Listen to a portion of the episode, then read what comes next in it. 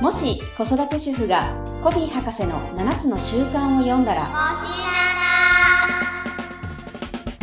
この番組は、フランクリー・コビー・エディケーション・ジャパン株式会社の協力でお送りします。おはようございます。今日ももしななの時間がやってまいりました。たつこさん、よろしくお願いします。はいよろしくお願いしますはい。えー先月はスペシャル企画、1周年企画というところで、フランクリー・コビー社の竹村副社長にお越しいただきまして、はい今月から始まったのが、この振り返りというところで、はいえ4週連続でこれもお伝えしていきたいなというところですね。はいはい、じゃあ早速ですね、えーテーマに入っていきたいんですけれども、2本目の、えー内容としては今日のテーマが「お互いを尊重し思いやる関係」ということではい進めていきたいと思います。そうですねはい、はいあの副社長とお話しした時は、まあ、ここは導くっていうふうにね、うんお話をしてたいたと思うんですが、まあ、それをもうちょっと細かくすると、つまりは、うんその子供とお互いを尊重し思いやる関係を築きましょうっていうところになると思うので、今日はちょっとそこをはいテーマにお話うんをうんしていきたいなというふうに思います。はい、ありがとうございます。はい、あのこれ先週のところにも結構つながってきますよね。そうですね。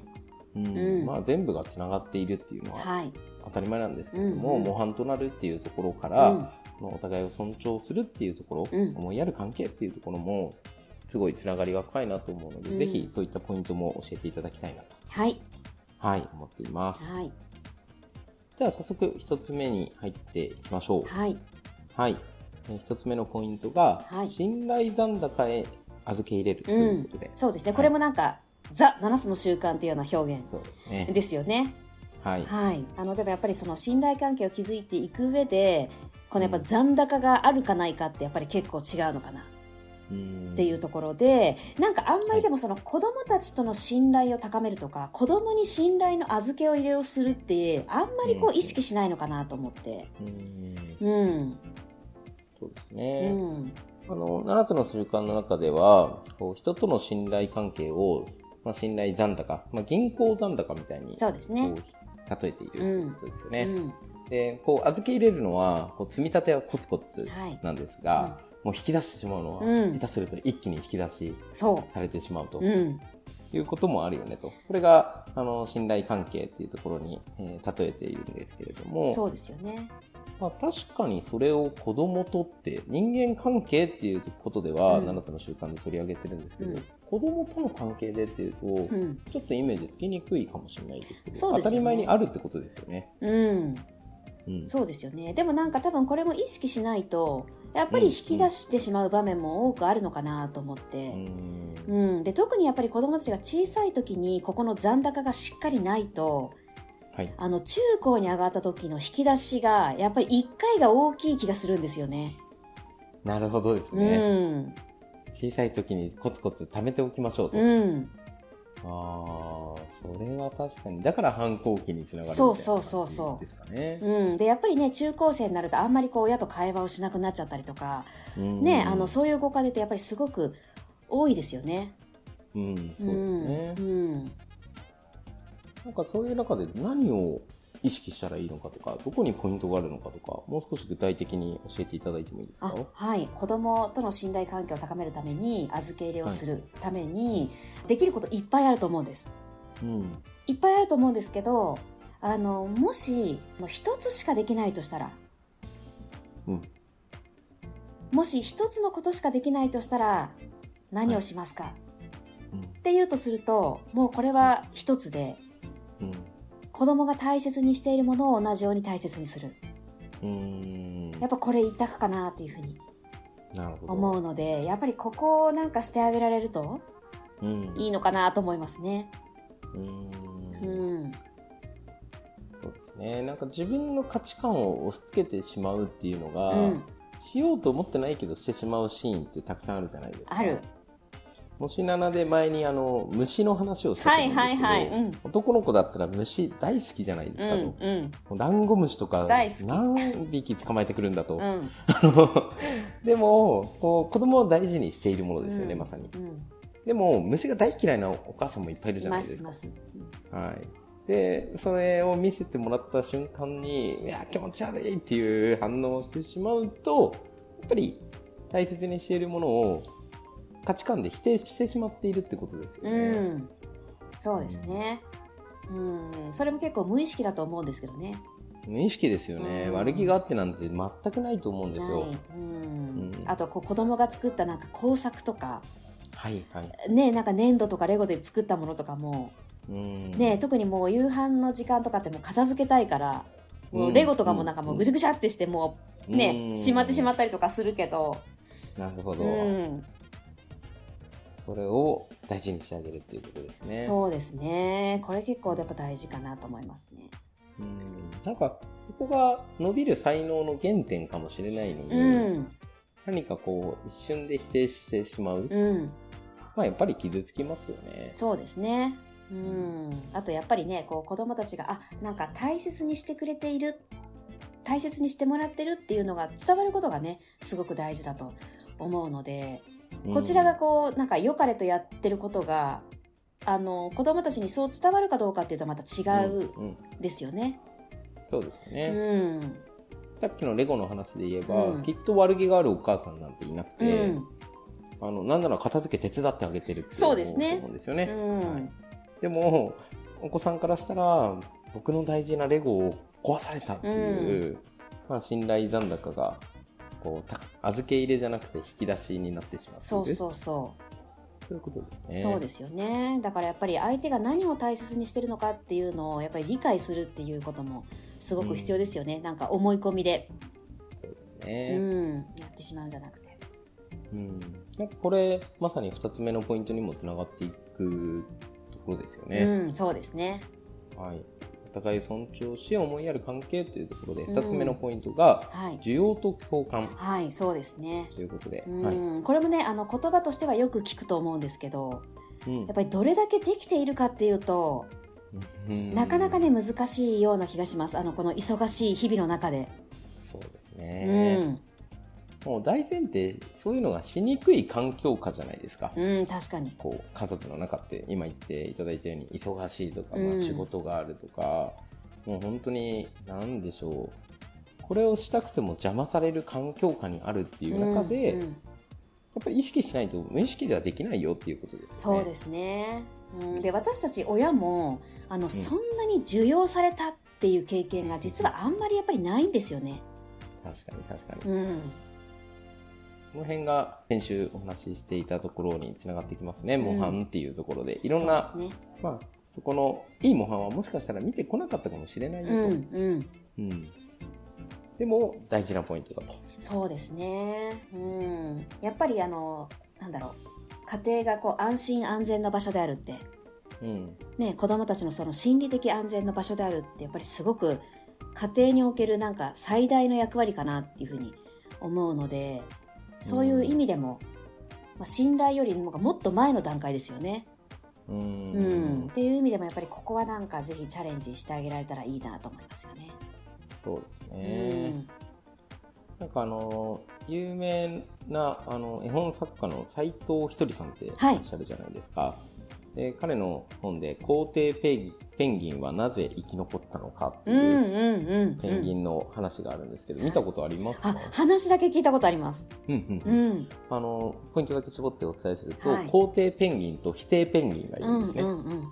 で皇帝ペンギンはその名の通りあの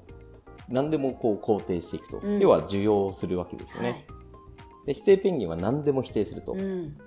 なのでこうやっぱり周りにこう友達やいろんな人が離れていってこう否定ペンギンは滅びてしまって肯定ペンギンは生き残ったっていなるうほど。ような話なんうでん、すけど、うん、うんやっぱり受容してる人と否定してくる人とどっちと痛いですかっていうのはもう明確じゃな明いですか。確ですよね。ううんん、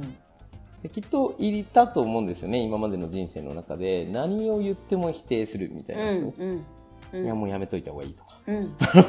絶対うまくいかないよとか、うん、いやい ややってないじゃんみたいな話なんですけど、ここがこうなんでしょう無意識下で子供にやってしまってる可能性があるんですよね。うん、いやでも結構あると思います。あのそれはやっぱり心配だからなんですけどね。そうですね、うん大切だし心配だし失敗してほしくない私が経験したことだからもう先に伝えてあげたい助けてあげたいみたいうな、ん、気持ちが実は否定に感じているとういうか、ん、うんありえますよね。そうだからやっぱりこの会話から何が伝わるかっていうのを想像するってやっぱり大事ですね。おーうん、何が伝わるか。そうあの前回のスペシャル企画の中でもあのはい竹村副社長から、おそらくどのご家庭でも一番お母さんが多く口にする言葉はうん「早くだと思う」って、そうですうねん、。でも「早く早く」って言えば言うほど子供に何が伝わるかというと「あ僕は遅いんだ」っていうメッセージうんだからどんどんどんどんこう遅くなってしまうというかそうですねだからパラダイムが現実化していくっていうところがあったので、ううんん、そんなことは全然意図してないんですけどね。そうですよね。うんまあ本当に忙しいし、もうバス来ちゃうから早くしてって言いたくなると、 あのそこですよね。うんなるほうどな。でもん何を伝わるかっていうのを、まあ、よく言う振り返りってことですかね。そうですね、まあ、その場はねなかなか難しいと思うので、うんう、ん、で次にじゃあ効果的なこう声かけってなんだろうっていううのをんしっかり考えると、ということですかね。そうですね、うん、あとやっぱうりんこう普段の自分の会話から需要と共感が子供に伝わっているだろうかっていうところとか、ううんんそうですね、やっぱり自分が経験してきたこととか正しいって思ってしまいがちというか、うんでも子供にとってはまだ未知の領域だったら、うんそれをなんか一緒に経験していく余裕というか、うんうん受け入れる、うんなな何でもいいんですよねうん受け入れるっていうのは大事だな、いつかあのママだけは信じてくれてるパパだけは信じてくれてるって思える子供でいれば、なんか信頼残高めちゃくちゃ溜まってそうじゃないうんいでやすそか、う思います、うんうん結構何でも否定しちゃいますもんねそうなんですよね、うんうん、だからなんかこう逆説が多いというか家庭の中の会話が「あでも」とかそうですねただっていうのがなんかすごくね多いんですよねやっぱりう。ん、うんなんでそうなるんですよね、う ーん結構今話してて結構不思議だなって思っちゃった部分があってそうですねでもなんか本当やっぱり心配や期待の裏返しなのかなっていう気はします、心配や期待、うんそうですね、うん、が結果的にでもその親の価値観を押し付けることになっていたりとかレールを引いてしまったりとか、うんうんうんそうですうんね、やっぱ結構人の目を気にするじゃないですかそうですねうんうんなんかこうじゃなきゃダメみたいなそうそ、なんかよく親子のシーンを見るときにですねスーパーとかで見かけるじゃないうですか、うんうんうんこうなんかお菓子コーナーでラムネとかもうラベル開けちゃったみたいなあのおめちゃくちゃお母さん怒ってるんですよ、うん僕いいじゃんって思っちゃうんですよねちそうゃかんと買えば買えば ね、うんはいうんこの開けちゃったんですけどもあのちゃんとお金払いますっていう形で、なんかそれをもうめちゃくちゃ怒っうて、んもう大泣きしてるお子さんとか見ると、うんもう今食べたかったっていう、まあ、ある意味本能丸出しなわけじゃないですか、はいはいはいはい子供ってなんかそれを全否定してやっていくで買った後に本当はこうやるんだよっていうのを教えてあげるっていう、そうです今はね、うんう、ん子供だからできるけどあのこれはだできない社会のルールなんだよみたいなのをうん教えてあげればいいだけで、そしたらじゃあ次は待ってちゃんと変えたら、うんそれすごい大きな成長じゃないですか。そうですねううんんそういう時にこう切れてしまったらもう否定されたっていうことだけが多分記憶に残りますからねそうなんですよ、うんもうそこだけですよね、うん怖い怖かったそうことだったり否定されたっていうだけが残る伝わうる、ん、だから改善にもつながらないうんいいことないですねそうなんですよね、うんうんなんか受容するってすごいだい難しいけど大事だなっていうのはそうですよね伝わりますねうんだから今の例で言えばやっぱその子供の興味はこう重要するというか、はい、ああやってみたかったのねみたいなあとこうよくこうおそうですね魚とかお肉こう指でツンツンしちゃって穴開けちゃったりとかね、はいするのもでもやっぱ興味あるんですよねこれどんな弾力なのみたいなうーん冷たいのかな温かいのかなとかね、うんうんうんそうですうね、んだからそこは受け止められたらいいですよねそうお子さんってまだまだ小さい時って、うんそれこそ言語能力がないから他の触覚だったりとか、うんうんまあ、最初口で何でも舐めるのとかってやっぱり体感覚しかないからってうんいうふうに言われていますもんね、だだからそれを否定しちゃうと、んなんか何もしちゃいけないというかね喋れないんだし、うん伝えられないわけですよまだ、うんだからまずはその感覚の部分を育ててあげるじゃないですけど、うんもうお肉もラムネも買ってあげたらいいじゃんって思っちゃいま す ね。ぜひね、ほんとなんか、そういう需要というか、がまあ、頑張る部分ではあると思うんですよ。確かにダメだと思うのは当たり前ですうけど、んはい、大人がそれやってたらちょっと大丈夫ってなるのは、 あの事実なので、だからその行為自体じゃなくて子供がしたいことってなんだろうっていうふうに共感してあげるのも大そ事うですね。なんかその好奇心だけは受け止めるぐらいな。そうですね。うん、で落ち着いて後でこう、うんねダメなことはダメだっていうのはね言わなきゃダメですけどね。はい、でうんこういうとこに興味があるんだねとでもこうだから次からはこうしてみようかっていう提案をしてあげればそうですね。受容されて成長を促せるというか、そうですね。うん、でも本当今の話で言うとそのやっぱり受け止めるっていうところ需要と共感っていうところと、あの賛成賛同っていうのが結構ねごっちゃになっちゃってる人が多いんですよね、なるほど、うん、だから需要して共感したらそれに OK 出してると思われてしまうんじゃないかっていうので需要と共感ができない場合もすごくあって、なるほど、うん、だからここは明確に違うんだよっていうことうをん理解しておくことってすごい大事だなと思います。そういうことですうね、ん、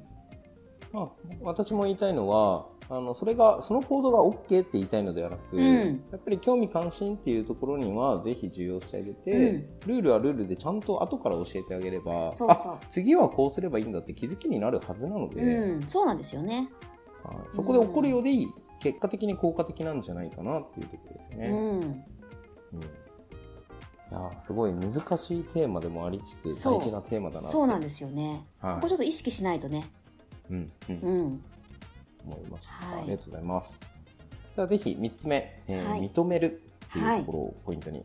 ですね。うんはい。はいこれもなんかね、子供を認めるってあんまり感覚がないかなっていううーん気がするんですけど、あの、これ、あの、そうですね7つの習慣の方に書いてあったんですけど、うんあの、えっと、人に影響を与える鍵は、人に影響されることだっこうて書いてあって、私結構こはれい最初、おーと思ったんですよね、なんか。うんうんうん、で特にこう親子だと影響を与えたいっていう思いはすごいあるけど、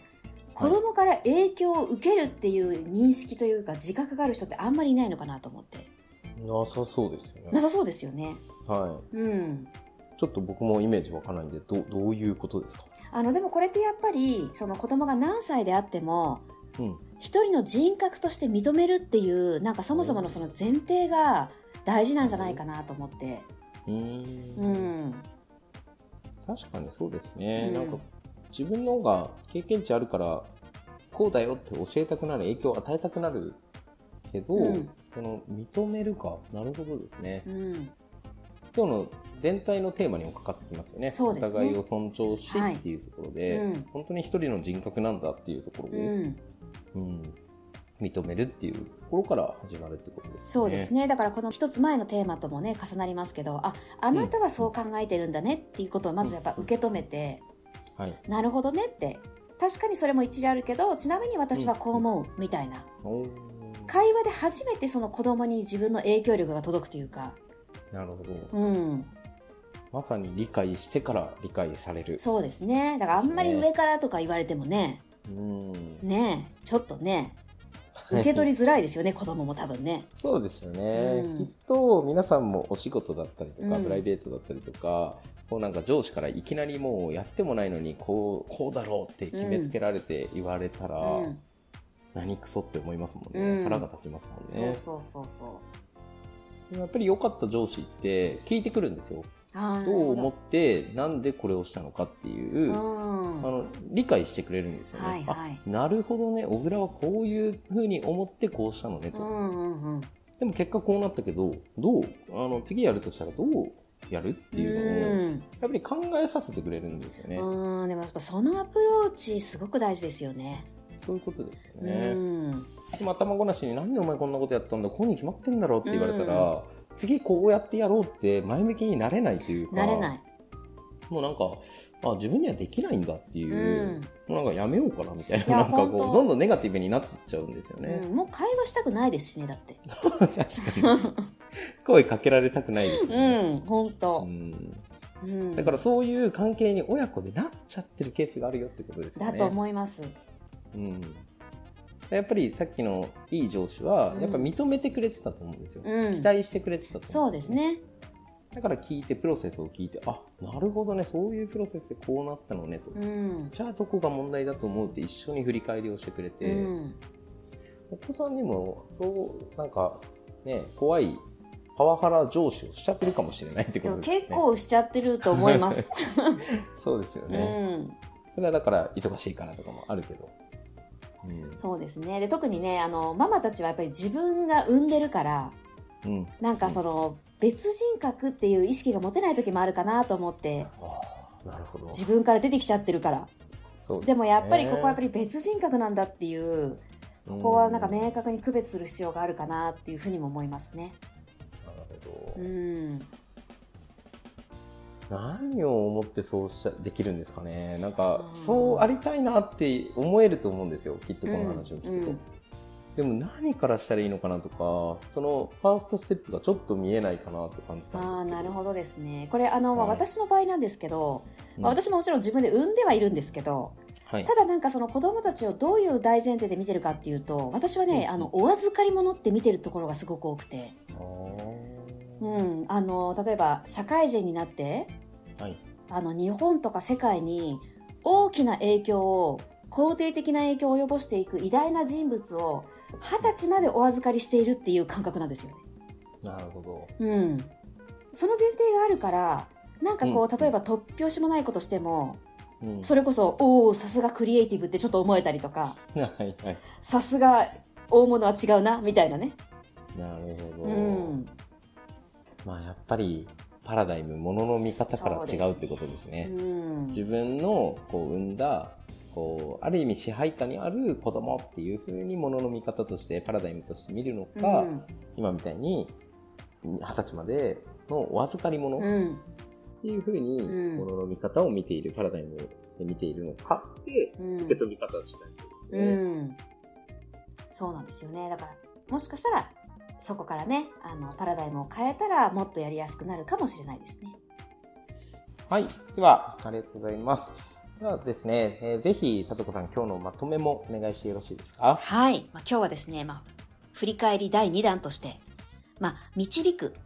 つまりまあお互いを尊重し思いやる関係を子どもたちと作っていくために